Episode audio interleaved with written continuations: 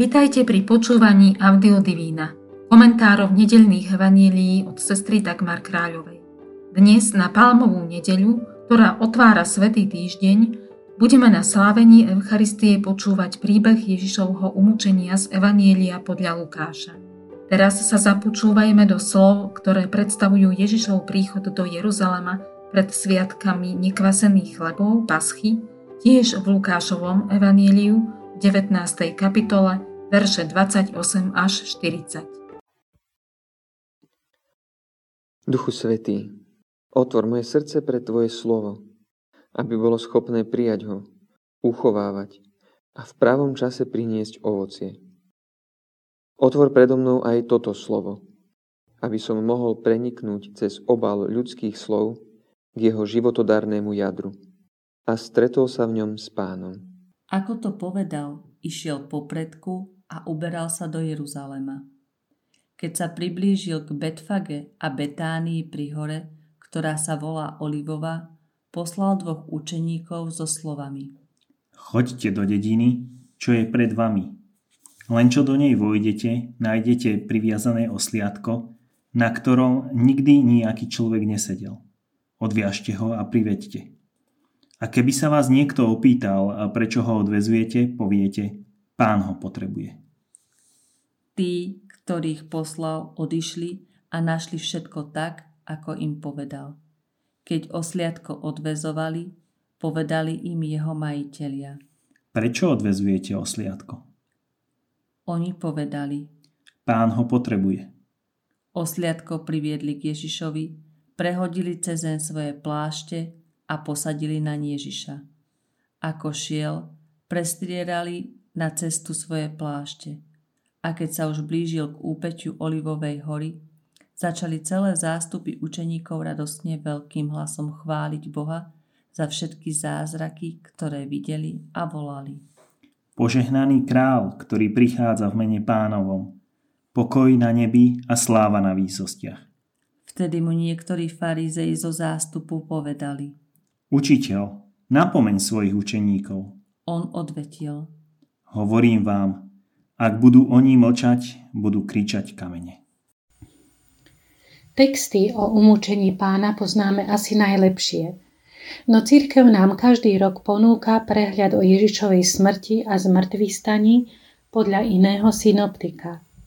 Tento rok podľa Lukášovho Evanília, ktoré je menej symbolické ako Jánovo a teologicky viac prepracované ako podľa Matúša či Marka.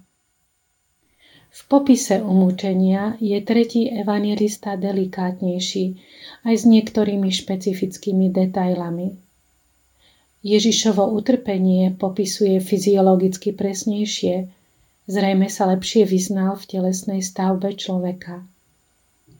Často kusé vyjadrenia Marka jemne dovysvetľúva, dopracúva jeho strohé vetné skladby, aby boli najmä pre kresťanov z pohanstva zrozumiteľnejšie.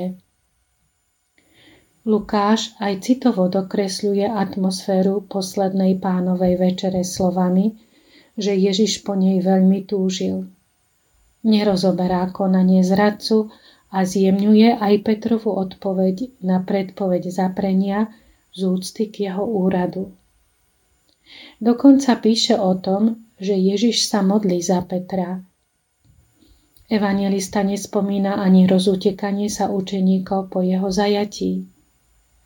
Napriek tomu, že je zanietený pre chudobu, v tejto chvíli ponúka Ježišov apel vziať si všetko, lebo jeho situácia sa vyostruje.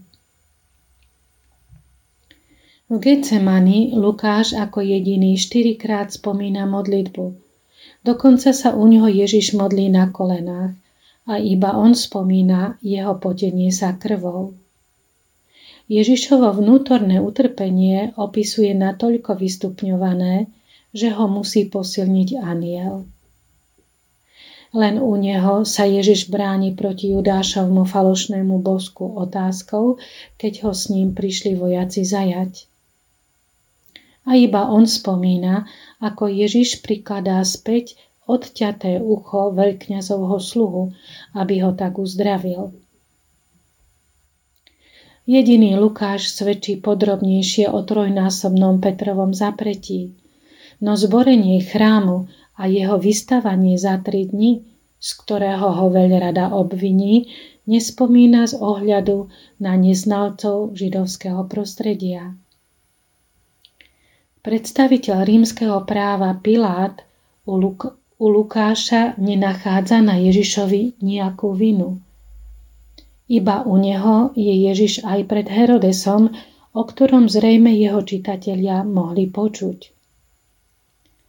Korunovanie trním Lukáš vynecháva pre jeho potupnosť. Verný prítomnosti žien v evaneliách ako jediný spomína plačúce ženy na jeho ceste s krížom. U Lukáša sa Ježišovi neposmievajú, neposmievajú celé zástupy, ale iba poprední mužovia a vojaci. Jeho akcent na Božie milosrdenstvo v Evanieliu potvrdzuje aj Ježišova prozba o odpustenie na kríži. Jednak tým, čo ho ukrižovali, ako aj kajúcemu Lotrovi, ktorého seba kritiku spomína iba Lukáš. Miesto Ježišovho výkriku o opustenosti dáva prednosť jeho odovzdanosti. Otče, do tvojich rúk porúčam svojho ducha. Celá scéna Ježišovho ukrižovania je v Lukášovi predstavená až trikrát ako to najpôsobivejšie divadlo v celých dejinách. Pozývame vás venovať 10 až 15 minút uvažovaniu o biblickom texte za pomoci komentára, ktorý sme si práve vypočuli. Znova, s objasneným pohľadom na text sa započúvajme do slov Evanília. Ako to povedal, išiel popredku a uberal sa do Jeruzalema. Keď sa priblížil k Betfage a Betánii pri hore, ktorá sa volá Olivova, poslal dvoch učeníkov so slovami. Choďte do dediny, čo je pred vami. Len čo do nej vojdete, nájdete priviazané osliadko, na ktorom nikdy nejaký človek nesedel. Odviažte ho a privedte. A keby sa vás niekto opýtal, prečo ho odvezujete, poviete, pán ho potrebuje.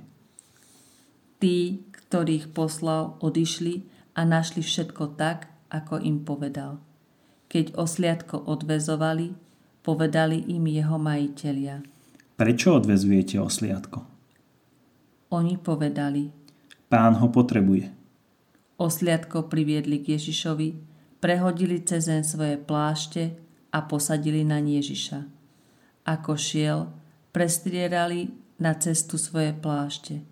A keď sa už blížil k úpeťu Olivovej hory, začali celé zástupy učeníkov radostne veľkým hlasom chváliť Boha za všetky zázraky, ktoré videli a volali. Požehnaný král, ktorý prichádza v mene pánovom, pokoj na nebi a sláva na výsostiach. Vtedy mu niektorí farizei zo zástupu povedali. Učiteľ, napomeň svojich učeníkov. On odvetil. Hovorím vám, ak budú oni mlčať, budú kričať kamene.